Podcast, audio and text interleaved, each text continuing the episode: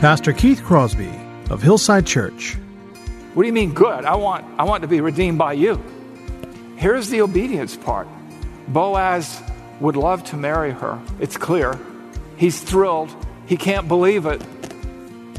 But he's also a, a man of God, a man who loves God, a man who knows his word, who understands the Torah, the Pentateuch, how things work. And God has an order. He's a God of peace, a, God of order, not of chaos and confusion.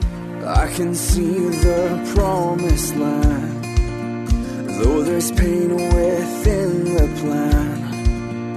There is victory in the end. Your love is my battle cry, the anthem for all my life. Every fall, the mountains will move, every chain of the past you've broken into. All the fear of the lies, we're singing the truth that nothing is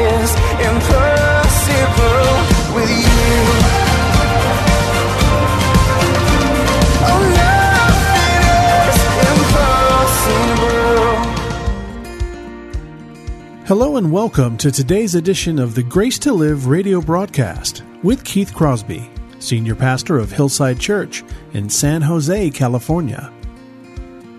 We are so delighted that you've chosen to spend time with us today on the broadcast. And as always, we would encourage you to follow along with us in your Bibles if you can. On today's program, Pastor Keith will be taking us through a series on the providence of God, where we'll be making stops in the book of Ruth, in the Psalms, and also in the book of Job. So if you have your Bibles, please turn with us today to the book of Ruth. Now, here's Pastor Keith with today's study. Look at this obedience, providence, and obedience, and did just as her mother in law had commanded her. And when Boaz had eaten and drunk, and his heart was merry, he went to lie down at the end of the heap of grain. Then, then, only then, right? She came softly and uncovered his feet and lay down. She followed Naomi's instructions to the letter. Naomi's instructions were informed and influenced by the Word of God. Naomi was guided by the law of Moses and wisdom. Ruth was humble enough to obey. And so Ruth waited until Boaz's obligations were as an employer and his celebration and the good harvest was over. He went to bed thankful, happy, and satisfied. He's lying down at the end of the heap of grain. It's like people today protecting their uh, catalytic converters, you know. you sleep by your car. He's sleeping by the grain there to protect it overnight. He's guarding his investment. She comes softly. She uncovers his feet. Uncovering his feet is like setting an alarm. Because as the temperatures fall, guess what gets cold? The feet. You know, I always marvel at newlyweds. One of the complaints I hear of the husband is she takes the covers and I freeze to death all night long. That's providence, man. That's a life in a fallen world, right? So the temperature drops, he'll wake up. So she goes to sleep and waits on God's timing. In verse 8, we read this At midnight, the man was startled and turned over, and behold, a woman lay at his feet.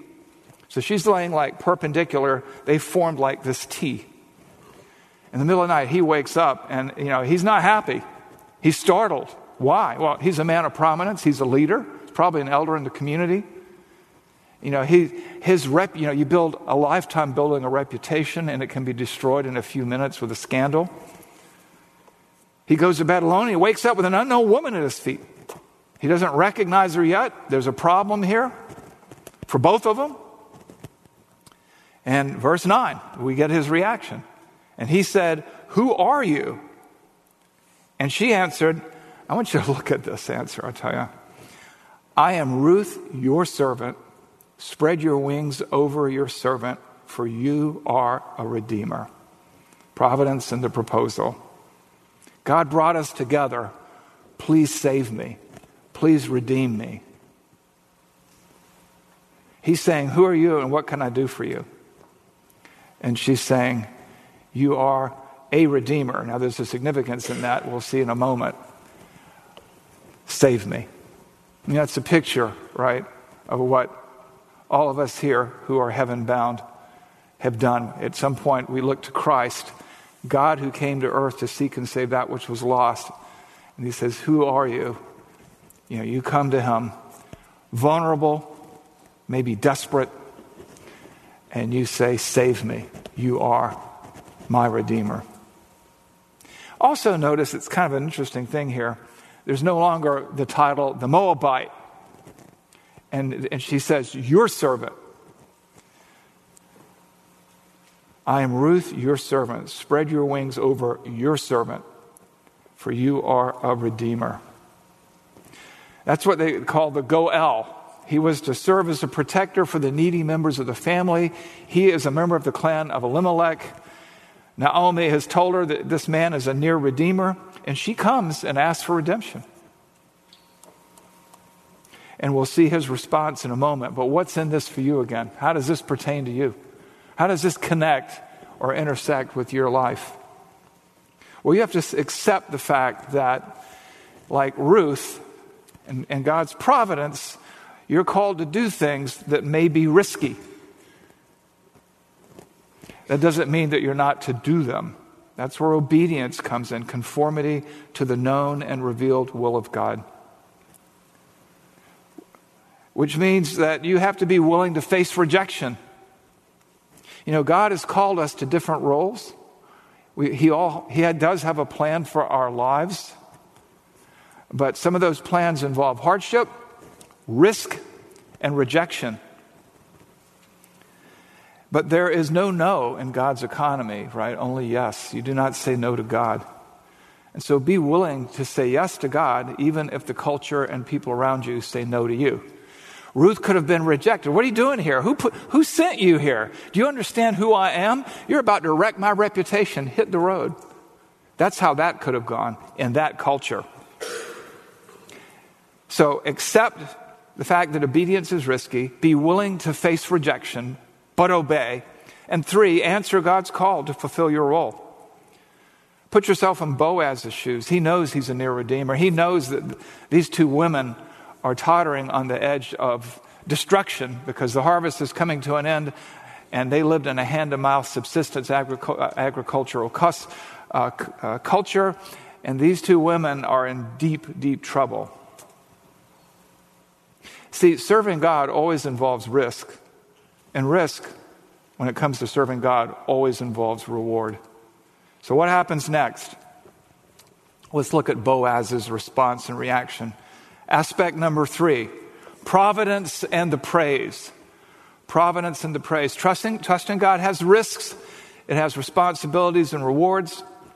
Often in the church, we have this unbalanced uh, view that there's always going to be a happy ending or that God is some gruff, mean ogre waiting to do it to us. And there's this two headed thing here, and both of those can be extreme. What we want to do is to be in the center of God's will. We find that only by looking in God's Word. So, verses uh, 3 through 10, uh, 3, 10, and 11, we see his answer. And he, Boaz, said, here's his answer May you be blessed by the Lord, my daughter. I mean, what an answer. Why? He tells why. You have made this last kindness greater than the first. I mean, what has she done for him? I mean, yeah, she's taking care of her, her mother in law. But look what he says. May you be blessed by the Lord, my daughter. You have made this last kindness greater than the first. And then there's the reason why. In that, in that you have not gone after young men, whether rich or poor. And now, my daughter, do not fear. Do not fear. I will do for you all that you ask. For all my fellow townsmen know that you are a worthy woman. What in the world is going on here? Providence the praise. Why is he praising her? He, uh, who's redeeming who? I mean, Boaz is praising Ruth's proposal, redeem me, but what is he praising? It's as if that she had mercy on Boaz, the way that she had mercy on Naomi. This last kindness is greatest is as great as the first, is greater. Look at that word. You have made this last kindness greater than the first.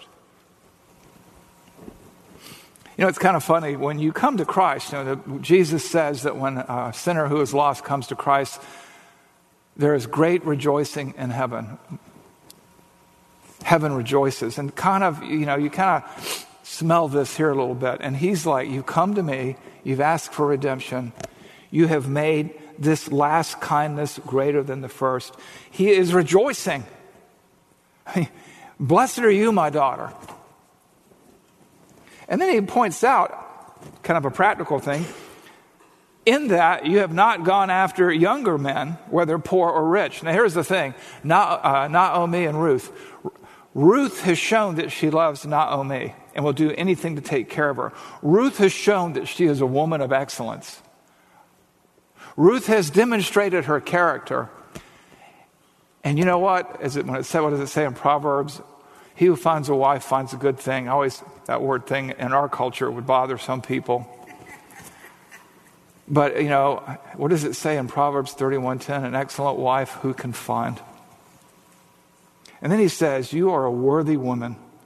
All my people, all my relatives, all the people of the town know this.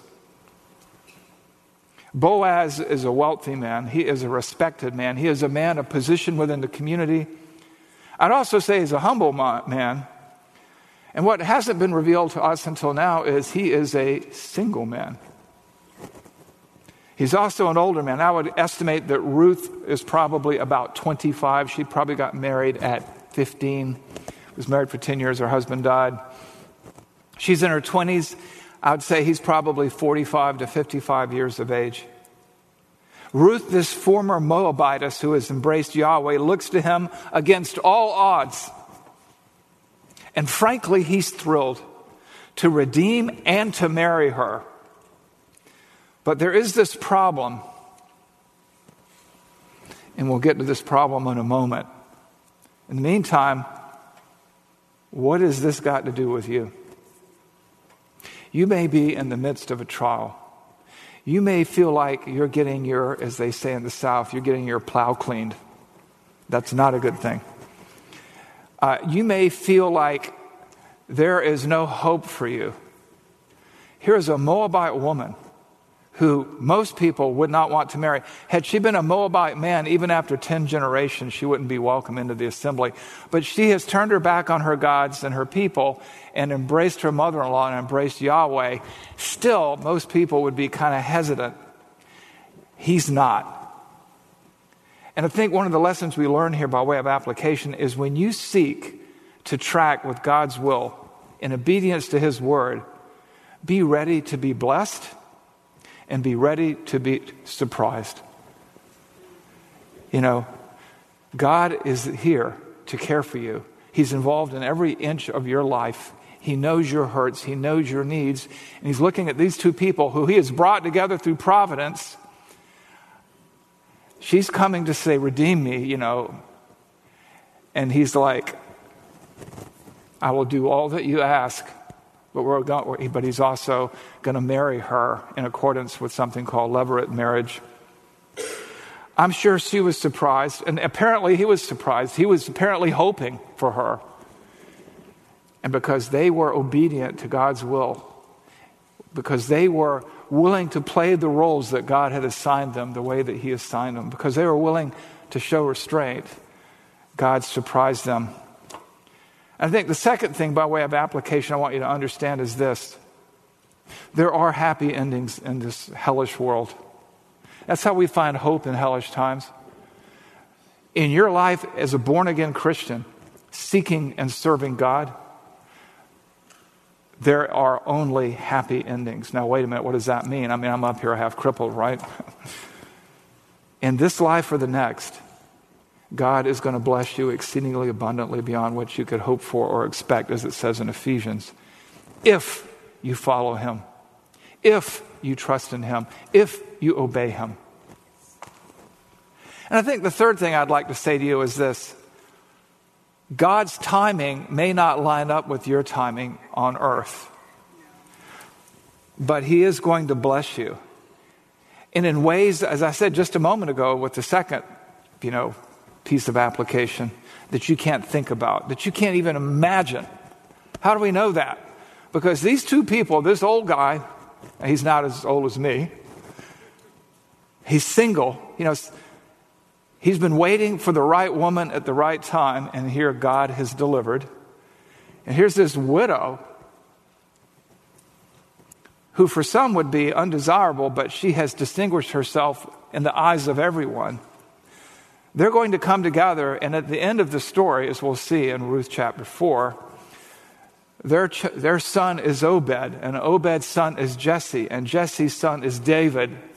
When you go down David's line long enough, you come to Jesus Christ, the Messiah. These two people had no idea what God was going to do to them and through them. But they did seek to obey him. Uh, I'm sure Ruth would have liked to have gotten to this point without having to go through all that she's been through, but God has a purpose in everything. We are called to trust and obey, to abide in Christ, to keep his word, and let him do the heavy lifting. And if we do that, the consequences are always happy. Now, a life has a beginning, middle, and an end, just like a conversation or a story. And between the end and the beginning, there's all kind of stuff that goes on in a fallen world. But when you look at this true story of Ruth, I hope that you do find hope in hellish times. In everyday life, because God is involved in everything through his providence, through his direct intervention. And that's what we're seeing here. Know that your God, your God, is always there. Look for him, trust him, obey him like Ruth, Naomi, and Boaz. I mean, what are the chances that these two come together like this? God is at work in everyday life and the life, the lives of everyday people like you and me. Be encouraged. Aspect four providence and the promise. More of Boaz's real world response and risk, beginning in Ruth uh, 3 12 and 13. Ruth, conti- uh, Ruth Boaz continues. Now it is true that I am a redeemer.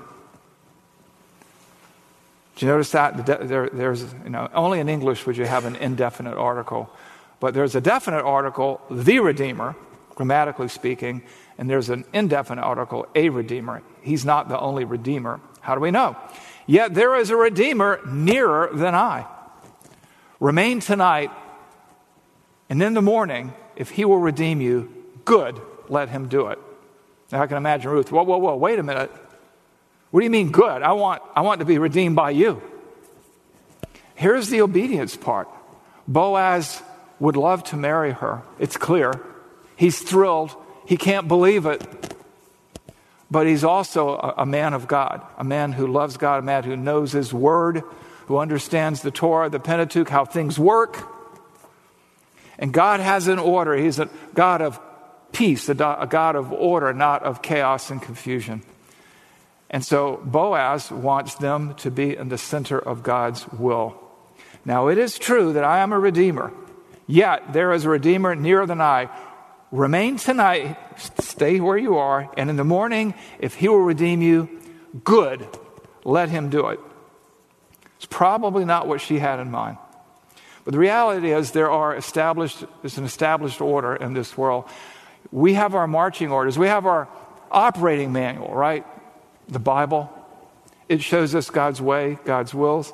Gives us principles, even if it doesn't speak to a particular issue. We know how we should live and think. Boaz gets this. They're going to honor God's ways. They're not going to, you know, somebody might say, well, wait a minute, wait a minute, let's not be legalistic. You're here, I'm here. Let's be practical. That's what you always hear when you try to apply the Bible to a situation. Don't be legalistic. What is legalism? Going beyond the Word of God, not doing the Word of God faithfully. The culture calls that legalism. The dead and dying denominations call that legalism. We call that obedience. But look what he says also. His closing comment but if he doesn't redeem you, as the Lord lives, I will redeem you. As the Lord lives is the strongest promise you could make in those days, and I would say still. As the Lord lives, I will redeem you. It's no idle promise. No idle promise at all. He's going to do things God's way. He's going to be guided by Scripture. He's going to be careful. And he's going to do it the right way with the right heart. Then we see in verses 13 and following, but if he is not willing to redeem you, then as the Lord lives, I will redeem you. Lie down until morning. Verse 14, so she lay at his feet until morning, but arose before anyone could recognize her. And he, and, and he said, Let it not be known that a woman came to the threshing floor. You put a lot at risk. She could have risked her life. She certainly risked her reputation and his. But, and he said, Bring the garment you are wearing and hold it out. So she held it out, and he measured out six measures of barley and put it on her. Then she went into the city, and she came to her mother in law, and she said, How did you fare, my daughter? Then she told her all the man had done for her, saying, These six measures of barley he gave to me, for he said to me, You must not go back empty handed to your mother in law. And I want you to consider Naomi's reaction here in verse 18. And I want you to remember this again. Sometimes we try to force God's hand. Sometimes we try to manipulate God. Sometimes we just try to rewrite the script that He has given us. But in verse 18, what does she say? She replied, Wait, my daughter, until you learn how the matter turns out. For the man will not rest, but will settle the matter today. Wait. Do not take the law into your own hands. Wait until you learn how the matter turns out, until we see what God does. Trust in the Lord with all your heart. Lean not unto your own understanding. In all your ways, acknowledge Him, and He will make your path straight. That's what she's saying here. Providence. We just can't improve on God's ways, God's will, or God's word. All we can do, all they could do, was trust and wait to see what God would do. That's what they could do. That is a lesson for us. By way of application, we have to rest in the reality that obedience to the Word of God, to the will of God, is always the right path. Even in times where we lack clarity, we have sufficient revelation in this book to know and do God's will, God's way. God is in the details, not the devil. So you rest and trust in His goodness that He really, really does cause, as the Bible tells us, all things, even the tragedies and the hardships, to work together for good. Secondly, understand there's no substitute for obedience and the blessing that obedience brings. Moreover, rejoice in the fact, in the reality, that in this life or the next, all believers' stories have a happy ending even if God's schedule doesn't match yours, His schedule is the right schedule. And therefore, I would encourage you to surrender to the reality that you may not see the results of your obedience immediately. You may have to wait, like Ruth, like Naomi, like Boaz. But you will see the results of your obedience as you lay up treasure in heaven.